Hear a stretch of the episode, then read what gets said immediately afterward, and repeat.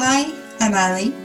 And I'm Penny, and you're listening to Not Too Busy to Write, the podcast about writing, publishing, and creativity amongst life's many other demands. Today, Ali and I are talking to Olivia Sudjic, who is the author of um, Asylum Road, which came out in February, and also another novel, Sympathy, and the um, essay Exposure, which came out a few years ago. Um, welcome to the show, Olivia. Hi, thanks for having me. It's so exciting to have you here. I think I got in touch with you randomly. I think I basically stalked you on Instagram when Exposure came out and told you how much I loved it. And we've basically been in touch ever since. That's the nicest thing, honestly, A, for any writer, I think, because you don't exactly otherwise have a community just ready made if it's not via things like Instagram. But it's especially nice for me because my first novel was all about a writer who stalks and or gets stalked on Instagram. So I think I made a lot of people wary to approach me, especially by that medium. Without, you know, I get a lot of. I'm not a stalker, but which is like. right, sure. Nor am I, nor are any of us, but here we are. but here we are. So, um, tell us a little bit about where you are at the moment um, and what got you up to this point in your writing life. Sure. Do you mean where I am physically or I, sort of I mean, you can talk about physically if you like. You have a beautiful bookcase behind you, which we just talked Thank about you. before we recorded. But um, but in terms of where you are in your writing point this month, your second novel was just um, released a few months ago. Um, and the essay that you brought out, Exposure, in between your two novels, talks a lot about um, being a writer and, and the fact that anxiety is a bit of an occupational hazard of writers, you know, because of our need to expose ourselves. Um, and so I'd love to hear about your um, I guess how you got to writing in the first place, and um, and the, and, how, and how you got from there to where you are now.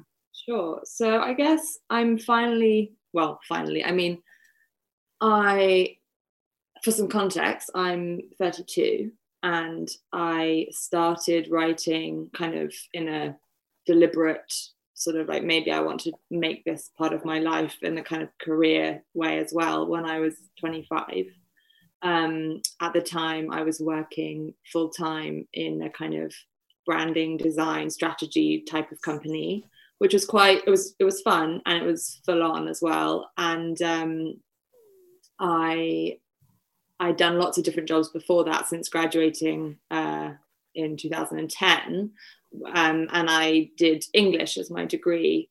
So I'd spent obviously a lot of time kind of reading books and I guess writing essays although probably not in the right ratio but um i i guess i felt like in lots of ways looking back and that might seem like a kind of quite obvious uh, preparation for becoming a writer but i think in lots of ways that degree made me almost uh, dampen any uh, sort of like hopes I had for creative writing because I sort of started to feel like, oh wow, you know, this is, uh, the, you know, I was doing an essay, let's say on whatever Henry James and then not really feeling like necessarily picking up my laptop and trying to write my own novel kind of yeah. thing. So, I imagine a lot of people can identify with that feeling. Yeah. And I think at the same time it was great in the sense that I think that, you know, a lot of the best writers are readers, right? And that's often what makes a good a good writer but i but yeah that is to say that i definitely didn't leave university thinking i'm going to become an author and i don't think i'd ever really entertain that properly except as like a very young child when i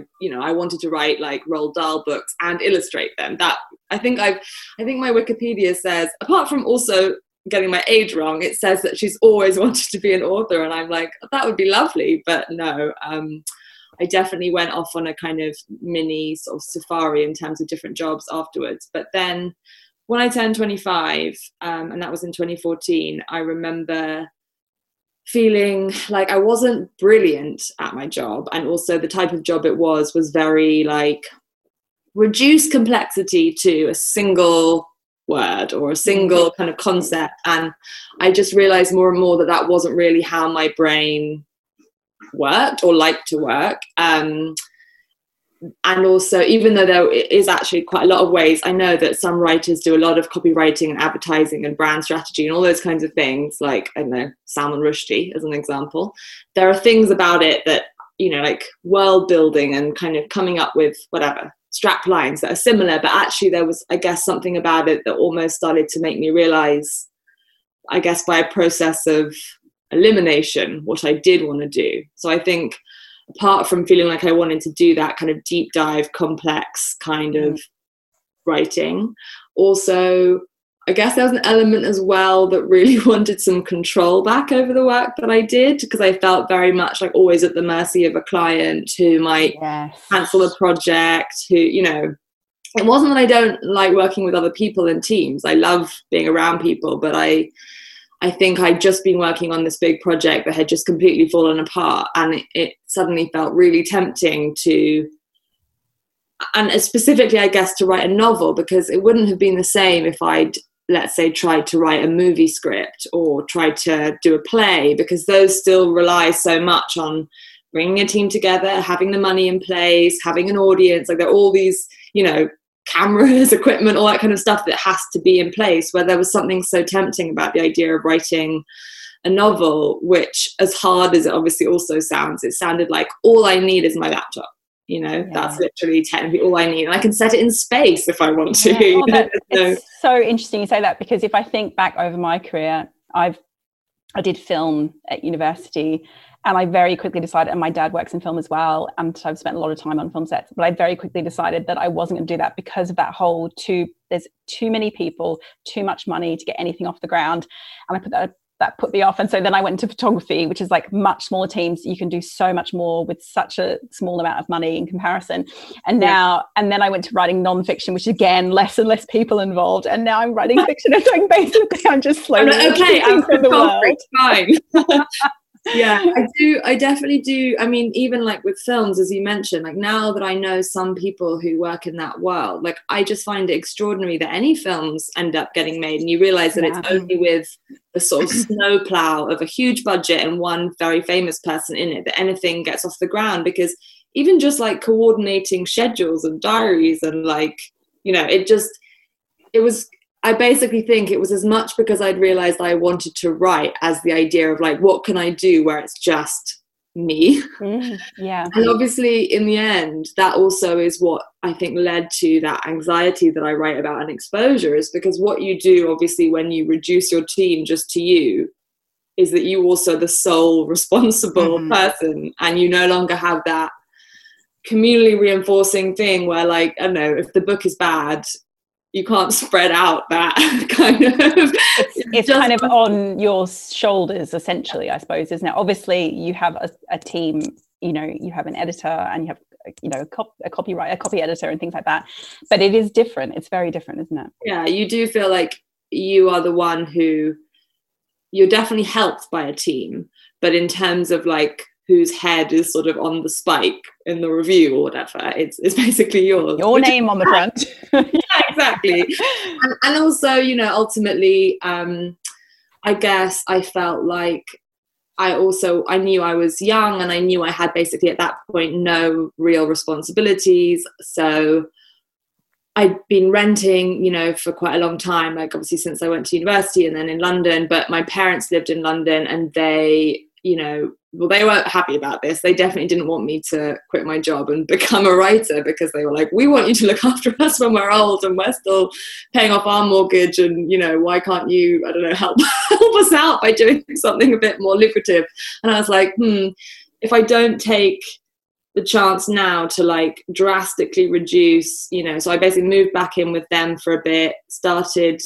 I didn't initially just quit the job. I sort of took a six month break I started doing like you know bits on the side like working at literary festivals doing some sort of teaching tutoring work um basically trying to drastically reduce my you know i guess the the claims on me well, no, that's actually good because I didn't know where else, where I was going with that train of thought for a minute. um, about that bit. Um, but the, I guess, yeah, the point was, this is a really good time for me to take a kind of calculated risk. Like it wasn't a risk, it was a very privileged risk in the sense that I had parents who I could move back in with. I, you know, I knew they weren't going to let me, whatever, starve. And I technically had a job I could go back to at the end of six months. So it wasn't a risk. But for me, who was a very cautious person, it felt mm. like I was going to say stepping off a career ladder, but I was definitely at the bottom rung. But you know, it was like, oh, I'm taking a foot off. And I think when you've really been programmed, you know, I graduated. Well, I was at university. You know, in my second year in 2008, when suddenly lots of my mm-hmm. friends who were graduating were like, "Oh my god, I was going to be an artist, but now I think I'll do a law conversion because you know everything is." just really kind of imploding in in in the arts and also in terms of like you want to have some kind of stable career and so i nearly got on that on i nearly thought right i should be a lawyer. My parents were like yes yes please. Um, but i did a, a you know a short stint in an office and as a kind of intern and realized it wasn't for me. But i had never you know even really gone traveling or i hadn't taken a gap year or anything like that. I just done kind of school school school university university work work work. And I sort of saw it as like this is my year to be or six months to be kind of irresponsible when I don't mm. have I don't have kids, I don't have whatever, all these things that maybe in time will become Oh, I was going to say burdens. That's not what I mean, but like no, but it's they're, they're responsibilities that mean that your income has to be at a certain basic level each month just to survive. You yeah. know, and it is and that does mean you have to take on paid work that maybe when you're 25 and you don't have an expensive flat that you have to pay rent or mortgage on. Exactly. You, yeah exactly. No that sounds like the perfect time to take a and i'd also just gone through a big breakup with someone who i'd been with for like sort of five years on and off at that point. And it was sort of like as all breakups do where you're like i could cut all my hair off. I could do mm. anything. I had that mm. sense of like all of the known stable things about how life is and is supposed to be have suddenly been kind of cracked open.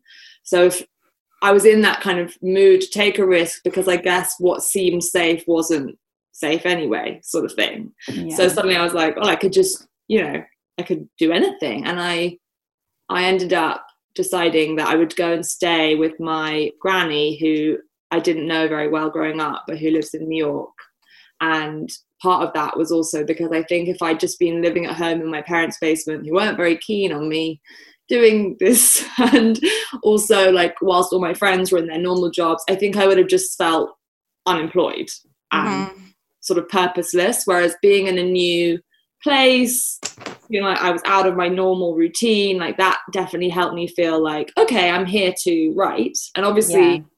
Obviously, what happened is that I didn't write at all because suddenly having no constraints doesn't necessarily equal productivity. And i and i definitely i i i can only speak for myself but i definitely think that not too much responsibility not too much constraint but a little bit you know even in the form of a brief or a deadline you know that's really helpful to being creative often and finding ways around that is what cre- creativity is really it's like yeah. problem solving, solution finding, you know, like having something to resist or react against. So, so actually, how did, you, how did you approach that time, your time then, and how did sympathy come about?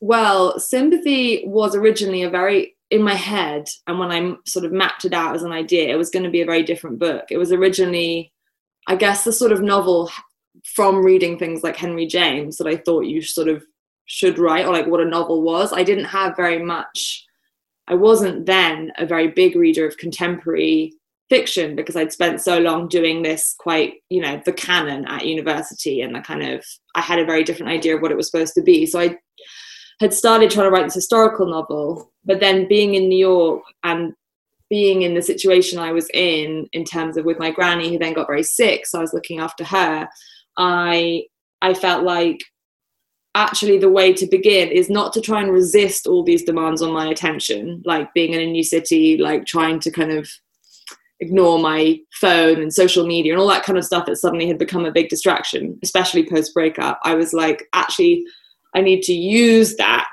mm. the thing that i'm finding to be such a kind of like a block basically to this work. And that almost should become my way in. So having felt like the internet was this big kind of foe to writing in lots of ways, both as a distraction, also as a kind of like mortal enemy of the, you know, publishing industry, as, you know, a kind of against attention spans, against, you know, against what lots of people then thought the plot of a novel should be. the internet obviously tends to ruin that pretty much straight away if someone could just call and find out the answer at the beginning of the book you know you would not have many of our kind of classic plot lines. And so i guess the challenge then was like okay so how do i take this thing that it seems to be a kind of an obstacle and make that into yeah that make that into the subject? Which was great because it, that suddenly really kind of fired me up. And i think before i'd just been looking at what was essentially a blank page and feeling mm. guiltier and guiltier which obviously then made me procrastinate more and more. And i just thought how will i ever be a writer if this is this perfect seeming time this ideal these mm. ideal conditions and i'm not using them? That was like the hard you know i felt so ungrateful and so stupid. And obviously my parents were like so any writing? And i'd be like nope just don't ask me about it but um so that was sort of what got me going is to suddenly totally change course and make the thing that was i was finding really difficult the kind of the motor i guess of the story mm. and then i was really lucky basically which i think is how it unfortunately does often work is that i met my literary agent um, who's great and is like everything i could sort of dream of in an agent in the sense that she's like my ideal reader. So I kind of only like to think about what she might think rather than having that kind of mm-hmm. huge crowd of potential readers mm-hmm. where you sort of start writing for committee or whatever. Um, and also she was she just stopped being an agent's assistant and was actively building her own list. So she was looking for people to put on it and it only had about one or two names on it. I think now if I met her, she'd be like, sorry, no room. but um, brilliant timing. And also, I think that that was really good for me because, well, I I don't think I would have been proactive enough or even brave enough to send my work out to mm. an, an unsolicited thing. Whereas obviously someone asking you to send it, that just triggered the people pleaser in me where I was like, well, I've been asked to do it, so I must, you know, and I did get the three captures at the beginning done. And also because she was young, she was sort of my age, and and she was also, you know, starting her career in that sense. So I didn't have that kind of I've got friends who maybe have like a much older, much more established figure as their agent who they're actually a bit afraid of mm-hmm. and uh, you know you sort of feel i guess almost like an imposter with them as well as you do yeah. and so I, I, think, I didn't feel like that with her I think this is such an important point about getting the right agent and making sure that it's somebody who you can relate to and also someone that you can kind of narrow down that focus because I know that I do the same thing. Um, I write with my agent completely in my mind. I'm always just kind of I'm thinking of him and what he likes and I think that that really helps. Mm. Um, when you have that kind of um, relationship but also that quite often people are attracted to wanting to get a more established agent or wanting to get a bigger name mm. agent and um and I think it's a great point that you raise about getting someone who's younger and someone who's building their list. That happened with me. Um, my agent is younger, and I think that there's also that ambition there as well. Yeah.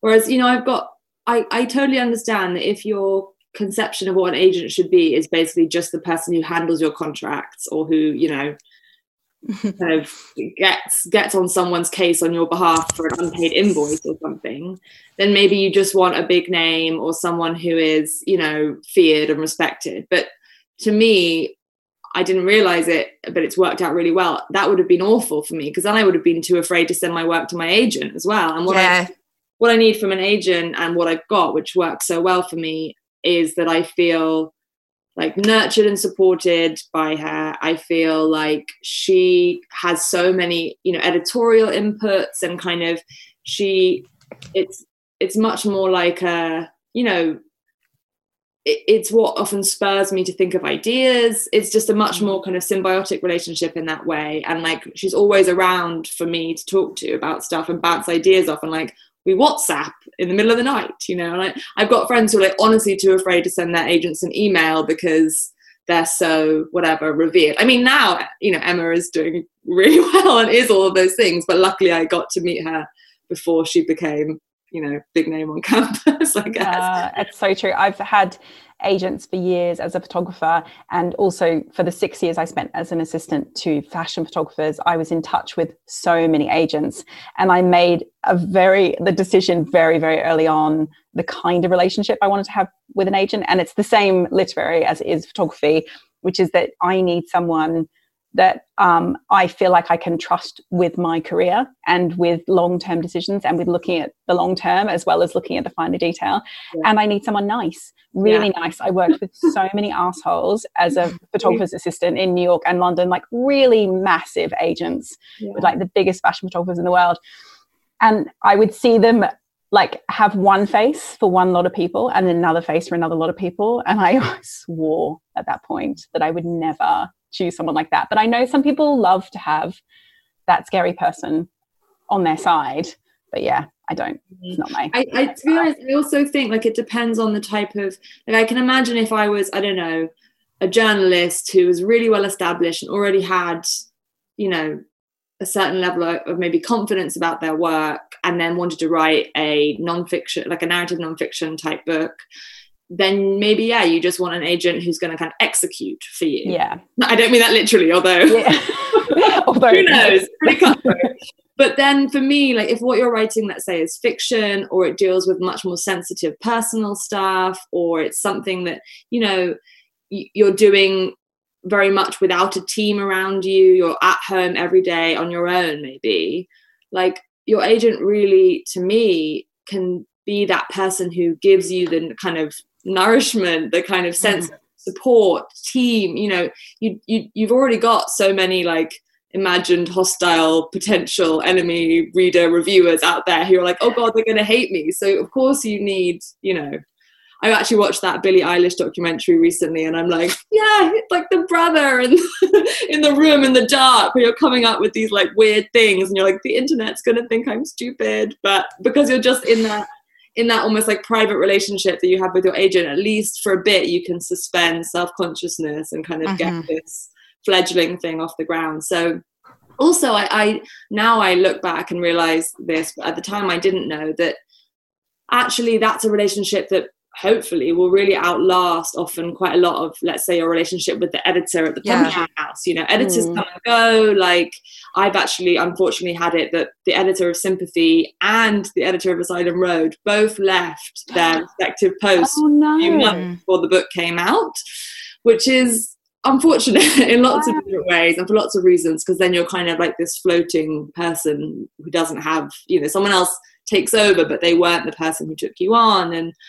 um, whereas obviously your agent provides continuity mm-hmm. and and also they think about your career like you said you hope in the in the real long term yeah the editor can be like that but much more of the time they're thinking of it like this book right yeah. or like this book yeah. is going to be and and and they aren't necessarily thinking about the arc of your career overall and so they can't give you that and often they'll want that book to be a certain thing based on what's you know current at that moment mm-hmm. what yes, will sell exactly. yeah the agent is thinking about you much more in the long, yeah. in the long term so for me that's like it's a different I, perspective, isn't it? They just have different. And, and for me, I think if it wasn't for that, I would have just gone back to my old job and been like, you know what? Turns out this isn't for me. I can't do it on my own, and I'm just going to go back to what I was doing before.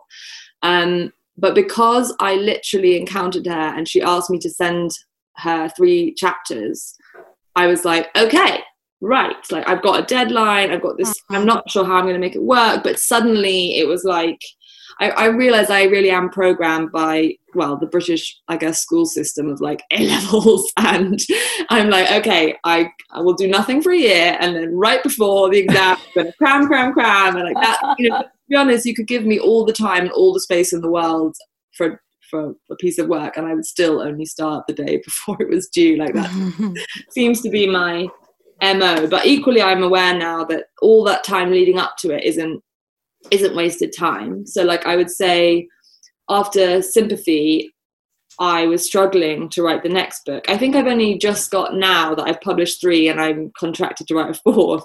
I now call myself a writer. Like, there was a long time where I thought of myself as a person who has written a book, two books. Now I'm like, okay, three, not so much of a fluke now. Like, now you just you know, it's okay to say writer. I still, for some reason, don't say author just because that sounds like a few pay grades up. Really? Yeah, I think author sounds really weird. I'm with you on that. I find it a really difficult word. I don't I don't, know like it. I don't know. I, think it's because I hero worship authors. So for me, that's like, you know, and I still think of myself as a writer because that's something that pretty much most people do. If they write emails, they write shopping Yeah. lists. I write that plus books. Just very write funny. I longer just I hadn't thought about that. I've been comfortable putting author in writing, but I don't think I've said it out loud. And if I've been on a podcast and someone introduces me that way, I'm always like, "Oh, who are they talking about?" Oh, Same, same. I look around like, me? me?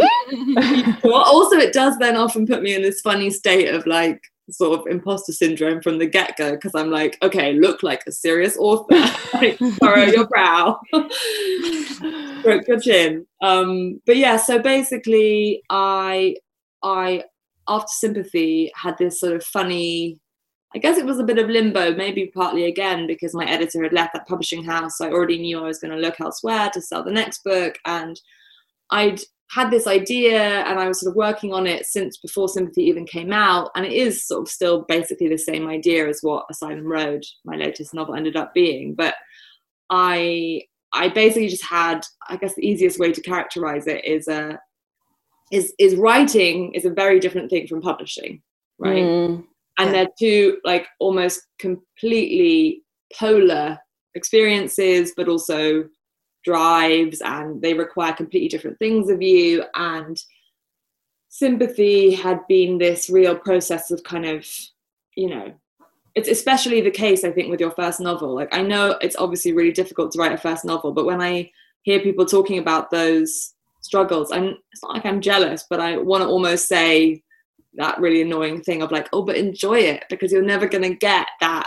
real experience of lack of self consciousness again. You're, you know, that wonder and that satisfaction just at having finished a whole chapter.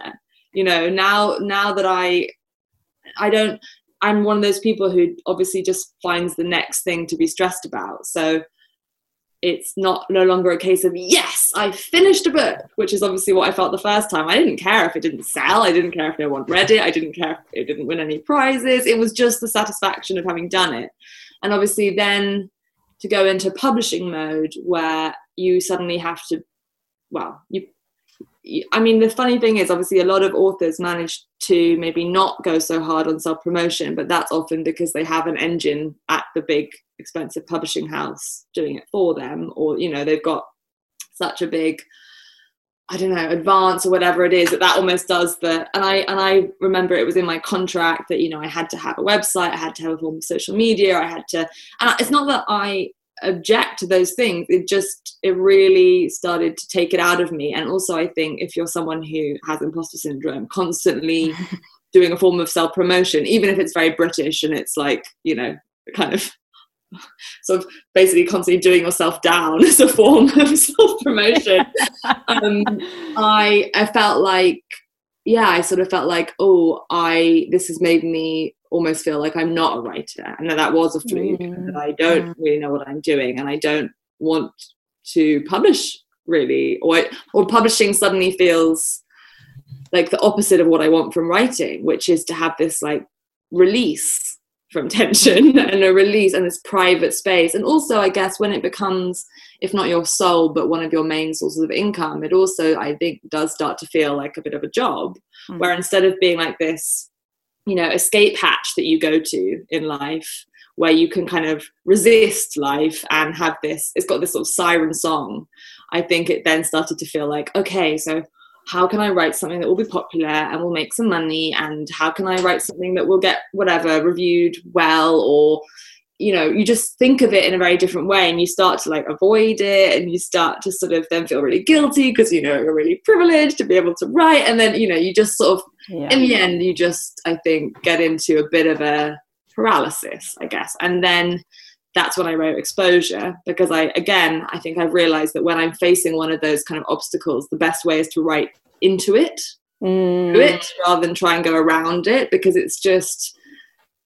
So for me, if, if writing is a place not of honesty in the sense of personal, you know, confession, but it's certainly a place of hopeful, like authenticity where I'm not trying to be anything that I'm not other than obviously another character but i sort of feel like it's me not pretending to be someone else because i mm. enjoy writing so much it was sort of the only way really was to say i'm struggling with writing and that became exposure and then it's funny i i didn't really think it would work but it did it was a kind of form of exposure therapy which is what i write about in the book yeah. like exposing yourself to what you're afraid of and it did also i think find me new readers who kind of I think now get what I am about a bit more. Whereas I think that maybe with sympathy, the way that it was marketed was sort of like I don't know, like it was girl on a train but with no train kind of thing. Like there was a sort of element of it being this kind of which I would love it if I'd written Girl on a Train. That would have been great,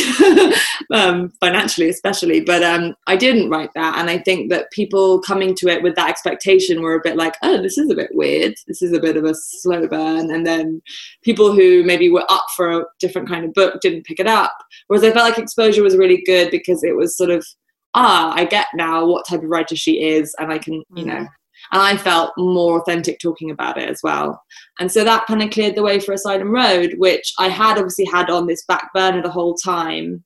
And like the way that I would work on it would either be to read and research or to just make constant notes in my phone, mm-hmm. uh, whatever it is. And the thing is, is I do write, like I said, in this very short, concentrated way right before a deadline.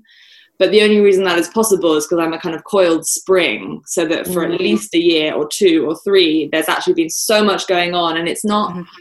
It's not a word count or a rate of words. It's a mood that builds and builds and builds like a storm, and then it's like I was going to say gush, but I and I think as well, like that almost so perfectly describes Asylum Road anyway. You know, like that that building of the storm that you can feel throughout like from the beginning of the book it just builds and builds and builds. That's what it feels like to read it as well. Yeah i mean i definitely have realized that the the medium and message are therefore very intertwined in the sense that like the way that i work and i don't know if it will be the way i always work maybe maybe it will but that definitely does like you say create the types of characters and the types of moods that are in my books. Like i really like it that you say it's building tension. I often worry that it's just over caffeinated um, but yeah it's it, it is it is how i also i think that you know starting out with a book where you want to maybe talk i find it so rachel cusk talks about this really well. I find it really embarrassing to write fiction at the beginning where you're like creating john and jane and what are they going to say to each other? So like easing myself in from a place of let's say real geography or a real situation. Like i am in new york i am staying with my grandmother. That's my jumping off point. Mm. equally like the mood i'm creating like i wouldn't say i'm a method actor in that sense but i can't I couldn't write a character who's losing her mind if to some degree I'm not also feeling yeah. like I'm losing mine as I write it. Because it just feels so fantastical to do that. And I think, you know, I'd love to be the kind of person who can write a very calm book about very calm characters, but I would have to change my whole process at this point. Mm. I think that it really comes across in Asylum Road. I've never read, um, and this is, I've made notes on this, but I've never read a more destabilizing book. Um, and I loved that. That's absolutely what I loved about it. The whole book felt so fluid. It felt like it moved. And I don't think I've read a book before that really felt kinetic. It was like everything, almost like everything was in the wrong place. The things that should have stayed down were coming up, things were yeah. crumbling, things were moving. It's just so brilliantly executed. How conscious were you of doing that when you were writing it? I think and that, that's so nice of you to say i think i was that was the aim definitely i don't i, I do think that was the aim I, I wasn't though so with sympathy and i think this is maybe often the way with first books because it really was my first book like my mm-hmm. absolute mm-hmm. you know some people have a book that they put in a drawer and then their first published book is actually their you know second effort yeah. this definitely felt like oh this is the place where i learned to write and that's now what's on sale god damn that's embarrassing. Yeah. But I think the way I approached that was with obviously a lot of procrastination as well, like plotting, plotting, plotting, planning, planning, planning. Like I had basically almost like a crime scene version of the book laid out with all these like pins and maps, and I kind of yeah, it was a bit it was a bit sinister, I think, when people were looking into this basement, seeing this lone girl with her pins in her mouth. I did look like I was like a stalker in the book. Um, but with but with Asylum Road, because it was going on alongside so much other stuff, and because I knew in my head it wasn't like scaling Everest for the first time. Like I knew, okay, I can write 120,000 words, obviously, and then cut, but I can get it done. So I'm not I'm not so concerned about mapping out in advance every bit of the mm. plot as a foothold so that I know, okay, this is what I'll write on this day and this is what I'll write on that day. It could flow more freely, basically. And I think the bits of sympathy I like the most now are the bits where actually I diverted from the plan. Mm-hmm. And even though I had my bullet points list of what was going to happen that day, I actually was like, oh, this, you know, and I would sort of freestyle more. And I think those are where that kinetic energy often comes mm. from. And it can really help to have a plan, but actually it can be even better and more useful for your writing or free you up more to then divert from that plan. Again, like mm. I say, to mm. something to resist against. Mm. Because even having that plan where you're like, and then so and so will say this, which causes so and so to do that. As you start to think about it, you're like, or would she you know mm-hmm. and then you mm-hmm. actually can get closer to the truth of what you feel like that character would really do because they're being put into situations which were abstract before but when you actually get to it in the book you can then make a kind of yeah a, mm. a u-turn on that and so when i say it was conscious i wanted that to be the mood but i definitely didn't over design it in that way mm. like there were there were some events that I knew in advance would go in, and now I don't want to give sort of spoilers, but like there's a point at which like there's a very near big accident on a road that really happened, things like that. Like I knew I wanted those to go in, and actually, funny enough, they're the kinds of things which people would normally, I think, warn you against using in fiction because they sound too unrealistic. Mm. Again, that was like a challenge I wanted to use is like find some real things that people are like, oh no, that's much too far fetched. But um, so I had, I guess, like, you know, maybe four or five events that I knew would happen. And again, I wanted it to feel like it had a kind of linear energy, so it was pulling you through, and that's that yeah. was quite helpful to have those that sequence. But then I totally let the characters sort of lead me between each of those and I think that also can be a good way to make sure that you, the writer, aren't getting bored or mm-hmm. like that you don't almost get into this complacent like you're on rails with what's going on and the characters can still sort of surprise you mm-hmm. because i think what can happen when you you when i say bored i mean like you've seen this movie already many times yeah. often what can happen is you will start to overcomplicate things just to kind of you know you can you can start tinkering too much mm-hmm. and then you sort of forget that the reader who's coming to this for the first time is just going to be like whoa this is a lot to take in kind of thing yeah i think it's really interesting that you mentioned the reader as well because i got that real sense as i was reading it that it was a very open book i feel that a lot of books can exclude the reader and there isn't space for the reader within the text but i felt that what you did was you brought us in and we were there. I think partly how you did that was obviously it's quite an ambiguous book. Um, nothing's resolved, and that again ties back in with the destabilizing aspects of it. Um, yeah, I loved how you did that. I thought it was really, um, really interesting as well. And then there were a few stylistic things that you did that I wanted to talk to you about. I loved your absence of any kind of um, speech indicators on the page. I thought that that was brilliant. Um, tell me about that. well, I okay, so I definitely, I'm, I'm sure some people will hear that and think, oh God, I definitely don't want to read that. But, um, Sorry. no, no, it's no, it's totally fair. I mean, basically, I I felt like I wanted the reader to be so in Anya, the main character's head, mm. that I mm. never really would give them a chance to kind of um, to well, like you say, the, the room for them would actually be to start almost wanting to resist her, maybe, or like starting to maybe think, hang on, if I'm being seen this entirely through this person's perspective, like what else might be going on around her? Like, you know, in film, where the director comes in really close mm-hmm. and you know that something else in the frame bad is about to happen like i wanted that level of, of closeness so that there was this implication that around her things might not be as they seemed, or that she was sort of losing her grip, or that she mm-hmm. has some kind of, as everyone does, a kind of limited viewpoint.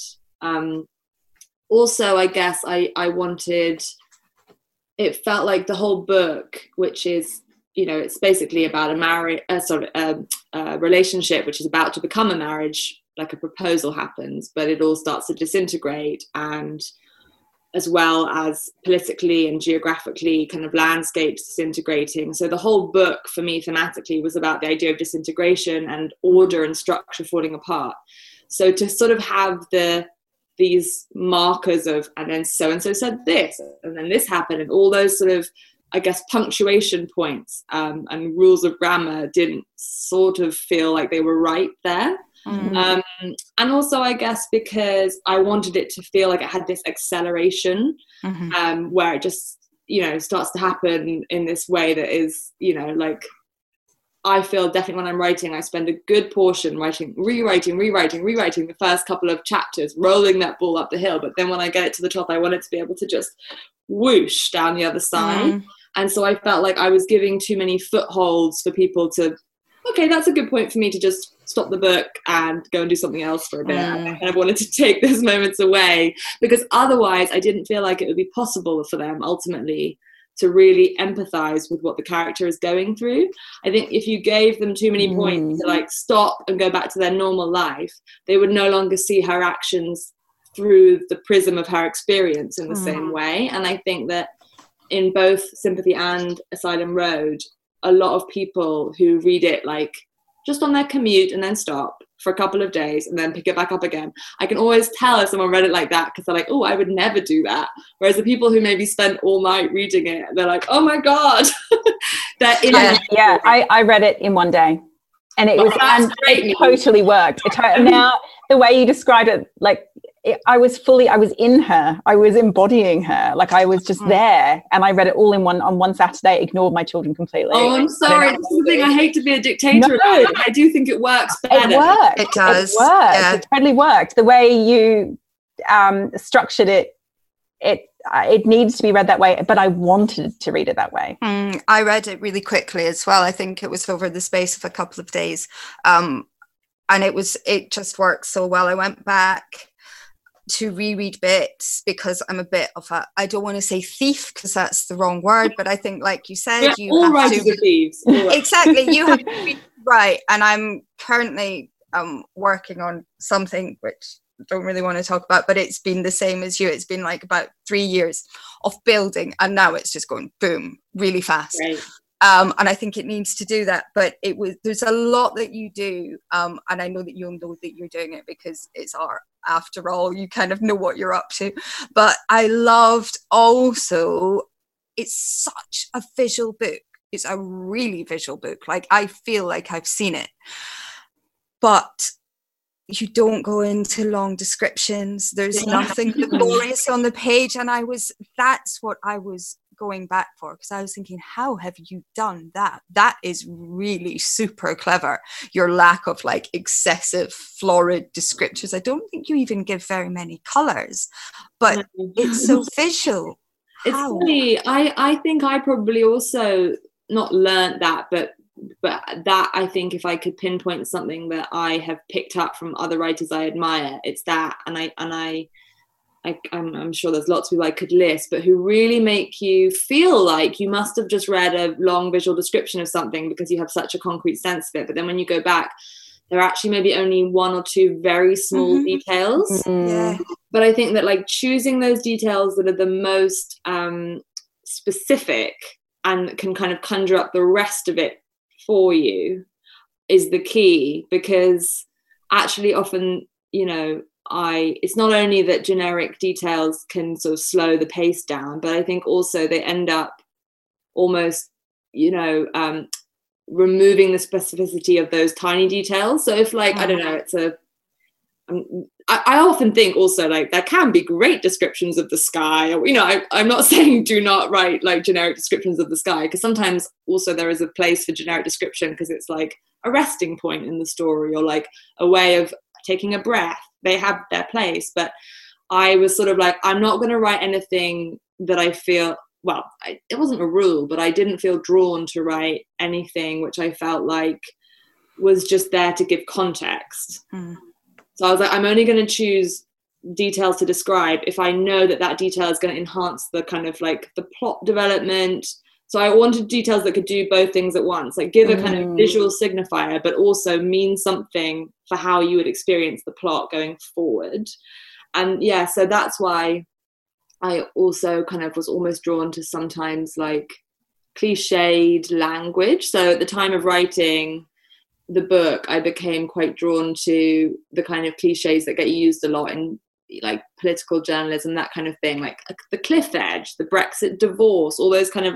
So I, I noted them down somewhere in the recesses of my brain, and then I was as I was coming to doing scenes where it was like description or needing backdrops, I would choose those ones that had often actually quite funny resonances or you know intentionally kind of like again another sort of resistance challenge thing is to pick something that can seem quite cliche but find a tiny detail within it that makes it mm. the opposite of that i mean actually this is now a kind of um it's a side point but when we're talking about how you sustain yourself over how you sustain yourself over a long period of time when you're not actually writing the book but then you're hoping for that kind of storm at the end like it is just noting down these tiny telling details on your phone it is you know to be honest if i designed a life where i was had complete time and space just for writing and I wasn't part of daily life, I would be probably a terrible writer.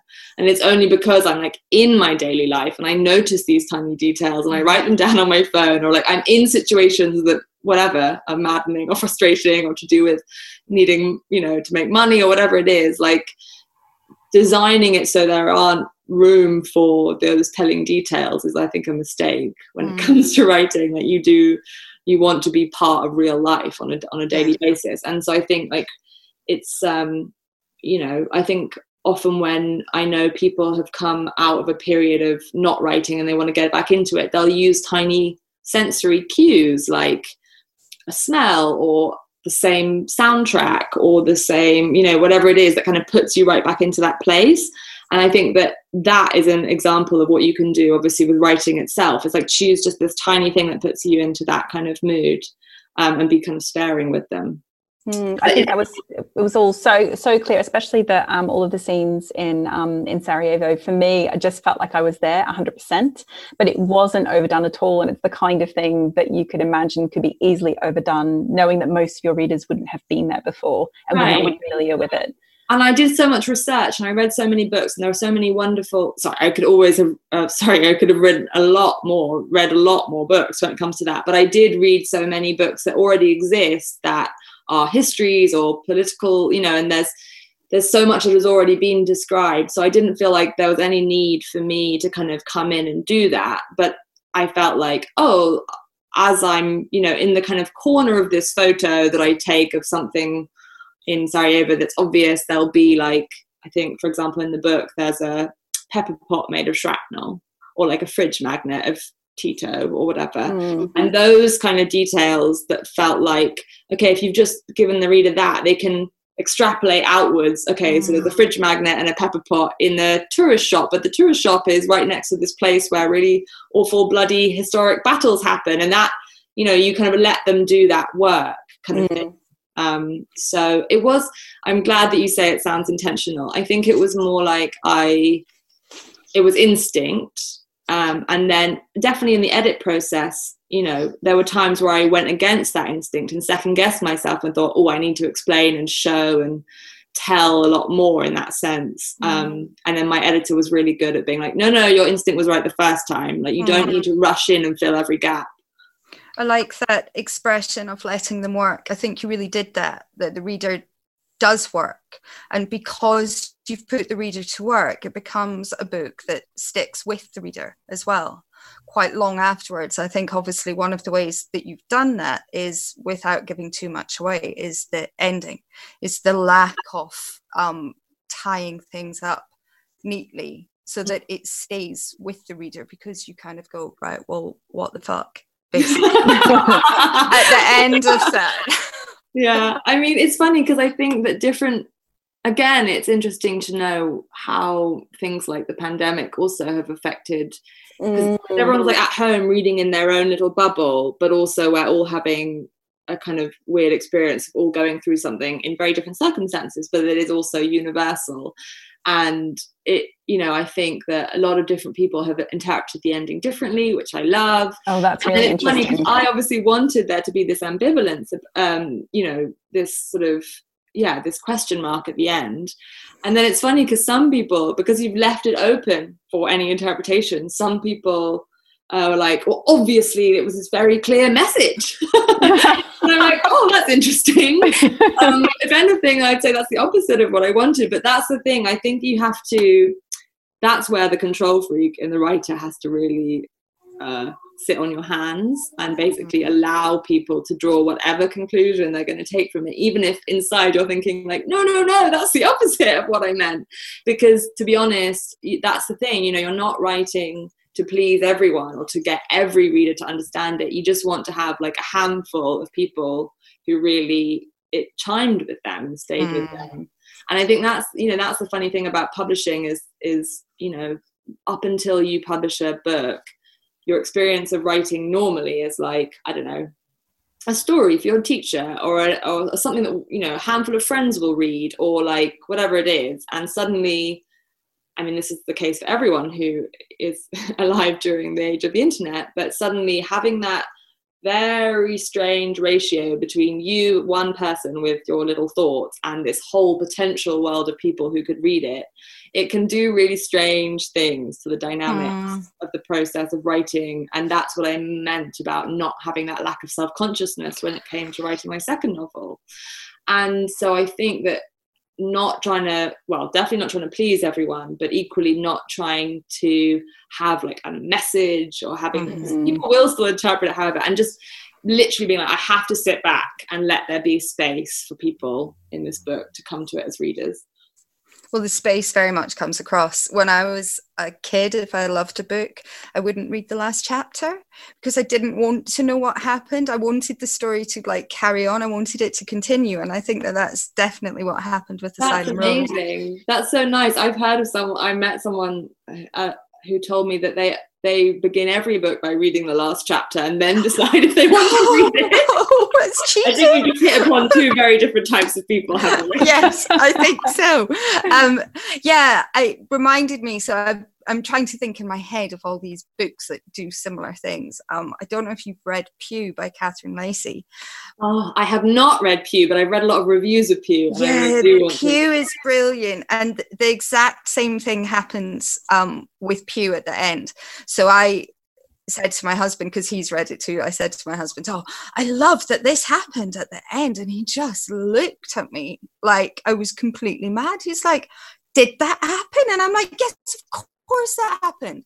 And then he's like, but no, no, this happened. And then uh, you suddenly realize that this, you know, as a reader, you're taking this fictive artifact and making it real. You're actually like arguing about something that never even did happen. So what's well. funny is, eh, as I described with exposure almost being like the follow up from sympathy, whereas exploring these ideas, like I definitely think each of my books both builds on and reacts to the last one. So what you're talking about, like that projection of a reader is exactly what sympathy was about. Like it's somebody projecting this story onto something which mm. actually has maybe nothing to do with what she thinks is going on. Mm. And, that mechanism of sympathy, which is obviously like the kind of original novel, was the that was the purpose of it. It was like a kind of driver of that kind of projection, which we understand to be like empathy, but actually isn't necessarily that. It's like a way mm. for us to understand what we internally think about ourselves or our own lives.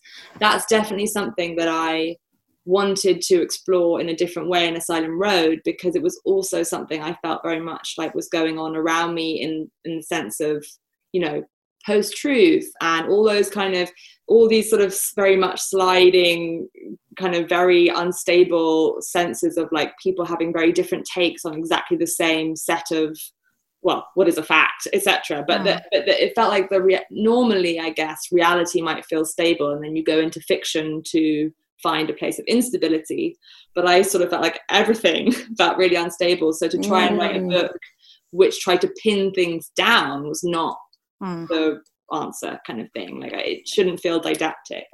Yeah, which it doesn't. The instability is very much front and foremost with it. It's really interesting that you say that about a book coming from another book. I watched an interview um, with Nathan Englander quite recently, and he said that the way he writes his books is he um, writes in pairs, but he doesn't realize at the time what the next kind of pair is going to be to the first book, yeah. which is kind of what you're describing. That's so interesting. Yeah, it was really interesting. It just shows that you know new things grow from the first thing as well.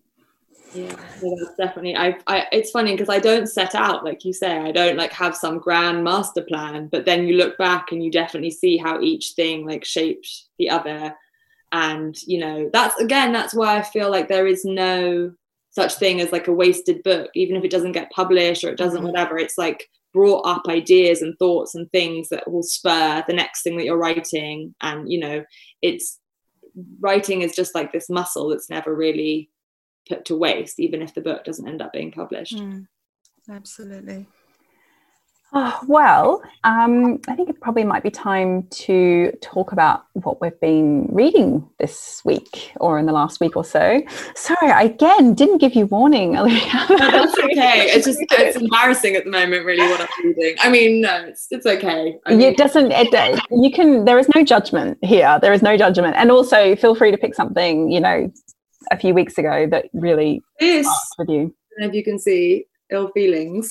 Oh yes is what I'm reading and loving at the moment, which obviously is not out yet, but I'm sure it will be out very soon. I can't see if it says when it's out, but it's by Alice Hattrick and it's uh, about her experience of illness and her mother's experience of illness and the kind of struggle to, given what we've just been talking about, actually, in terms of like reality and not being able to kind of get a foothold in what's really going on. I'm very drawn to those kind of books.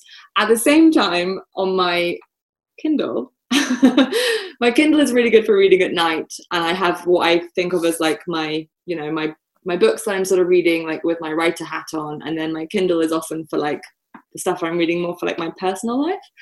And at the moment, I'm reading um, Emma. I don't know if you call her Emma Jane Unsworth or Emma Unsworth. Oh yes, yeah. her her new memoir about postnatal depression and things like that. Which, given that it's a book that obviously I also read her article a while back when it came out in the Guardian, so yeah. I wanted to read it. But um, given that it's a book about postnatal depression, I wasn't expecting to laugh so much. And last night in bed, I was reading it, and I got to a bit where her and her partner worrying like whether it's okay to have sex when you're pregnant, and she reads this thing which says like it's fine. The baby has no idea what's going on. And it's sort of said in this funny, sinister way. And for some reason, I started cracking up in hysterics. and my partner, who was asleep, like woke up thinking I was crying and like began, began to like comfort me. And I was laughing so hard I couldn't even breathe. I couldn't explain. And finally I was like, no, I'm just a funny joke about sex. We're like, oh, okay, well, it's really annoying that you woke me up. Yeah, reading those two. Oh, Ali, what do you what have you been reading? Uh, well, actually, Olivia made me think because I was thinking about ambiguous endings so much, and then I was thinking about ambiguity in general, and I thought, right, short stories because they're just this weird, contextless world that you get placed in. And my daughter um, is just choosing; well, she's just chosen her A levels and trying to think about what she wants to do at uni. So I'd given her. Um, she is interested in being an editor, poor child. So I gave her um, Raymond Carver's Beginners and what we talk about when we talk about love. And she's reading them, it's so sweet. She's reading them side by side. So she'll read one story, the unedited one, and then she reads the edited one. And she's talking to me about short stories all the time. She's so excited. So I thought, right, I have to read some short stories this week. And I bought um, This is the Ritual by Rob Doyle. I had um, read his first book, but I hadn't read these um, short stories, and they're absolutely brilliant. I love short stories when you're like deep in that kind of can't read too much of other people's work because I don't have any time, and also because it might just mess my head up. So I'm reading these, and they're absolutely brilliant. They're um quite wild, quite bizarre, very ambiguous, very contextless, like which basically is just brilliant for short stories. So yeah, really I love so, it. I so agree that that can be what you really need when you're writing like a novel or a longer project. It's just like it's like a note, you know, like a Mm-hmm. mood, a kind of a hit of a different form of consciousness Yeah. help you. Honestly, I wish I could write short stories. Like that's my I'd really like to be able to. It's a really difficult skill. Like So novelists get so long to kind of clear their throat and Mhm. and you know and even again it's not like i don't think i could edit a novel down into a good short story because it's just a totally different It's a different thing. Yeah. And I think the short story, like there's so much that you have to, as the writer, have in place to produce like three, four pages. You've got to have this whole Mm. world there. And then you just place the reader at the right part of the world. It's such a difficult thing to do. Um, yeah. and them and everything i mean it's honestly i i can't get over just how amazing short story writers are Yeah, absolutely. I know. and it's Just so annoying for them that they get often seen as like people don't want to pick up, pick up a book of short stories I just don't understand it. I don't understand it. Short stories are amazing. I Yeah. amazing and also you can like read them in nice chunks. Like you, You can- can, read it well this is my advice like to anyone. Like i've had over the years lots of people say to me because i i do love to read a lot like how do i get back into reading? I used to love reading before i had kids and now i fall asleep at night and i don't know where to begin and i'm overwhelmed. And i'm always like go to short stories because you can just read one in an evening and put and if it, and if you don't pick up the book again for another week it doesn't matter because you can just start a new story. Like it's just you know it's a complete thing and i don't understand why they're not more popular I know. I think the thing actually that I that really kept me sane actually during countless lockdowns was listening to the New Yorker's Writer's Voice podcast where they get the author themselves to read their short story mm. because a audio is great and b like it's so different when you hear an actual writer read their own work. I mean talking actually about ambiguity in Asylum Road and not having speech marks and stuff the audio version, which is read by an actor, I feel A, very sorry for her, and B, we ended up having to have quite a few conversations because, you know, you expect it that, I don't know, there'll be a part that you meant to be really ironic that actually ends up sounding like really earnest. I mean, I, I've never listened to the sympathy audio because I just think it would all be a yeah, I would be unable to contain my control. Instinct. like, that's completely wrong. That's not how it's meant to be at all. Like, you get a completely different book if you read it that way. But to be honest, I think that it again, it's like this really great way of like, especially when the author reads it themselves, this really great way of like just being led. You don't have time to like get distracted, and uh, they have such good. They have like such a good selection of short stories, and it's yeah. Yeah, I've got um I think it's called something like The Art of the Short Story from the Paris Review. Um and again that's the same thing because it's just like this collection of so many different people's work as well and so much like the complete masters of the form as well Yeah. but i think that this is the ritual is quite close to being um masterful it's very good I, Um, I actually and, remember yeah. with with talking about like n- ma- making the jump from like reading fiction for my degree and then trying to understand what was possible in a more contemporary sense. When I read Lydia Davis's often very short stories, Oh, like only yes. a page long. And I remember just thinking, oh, like you can do it this way. You can do it any way. It's like a great way as well to like Mm, make you see things in a Mm. totally different yeah i think problem quite quickly. yeah, Lydia Davis's prose when I first read her just completely blew my mind. I was like, oh, this is what writing is. This is what you can make a sentence be like. And I think that's what the short story does as well. When you take it and try and apply what they're doing to a longer form, Mm. and you can realize that actually this is how you can make things sound so good. This is how you demand attention as well.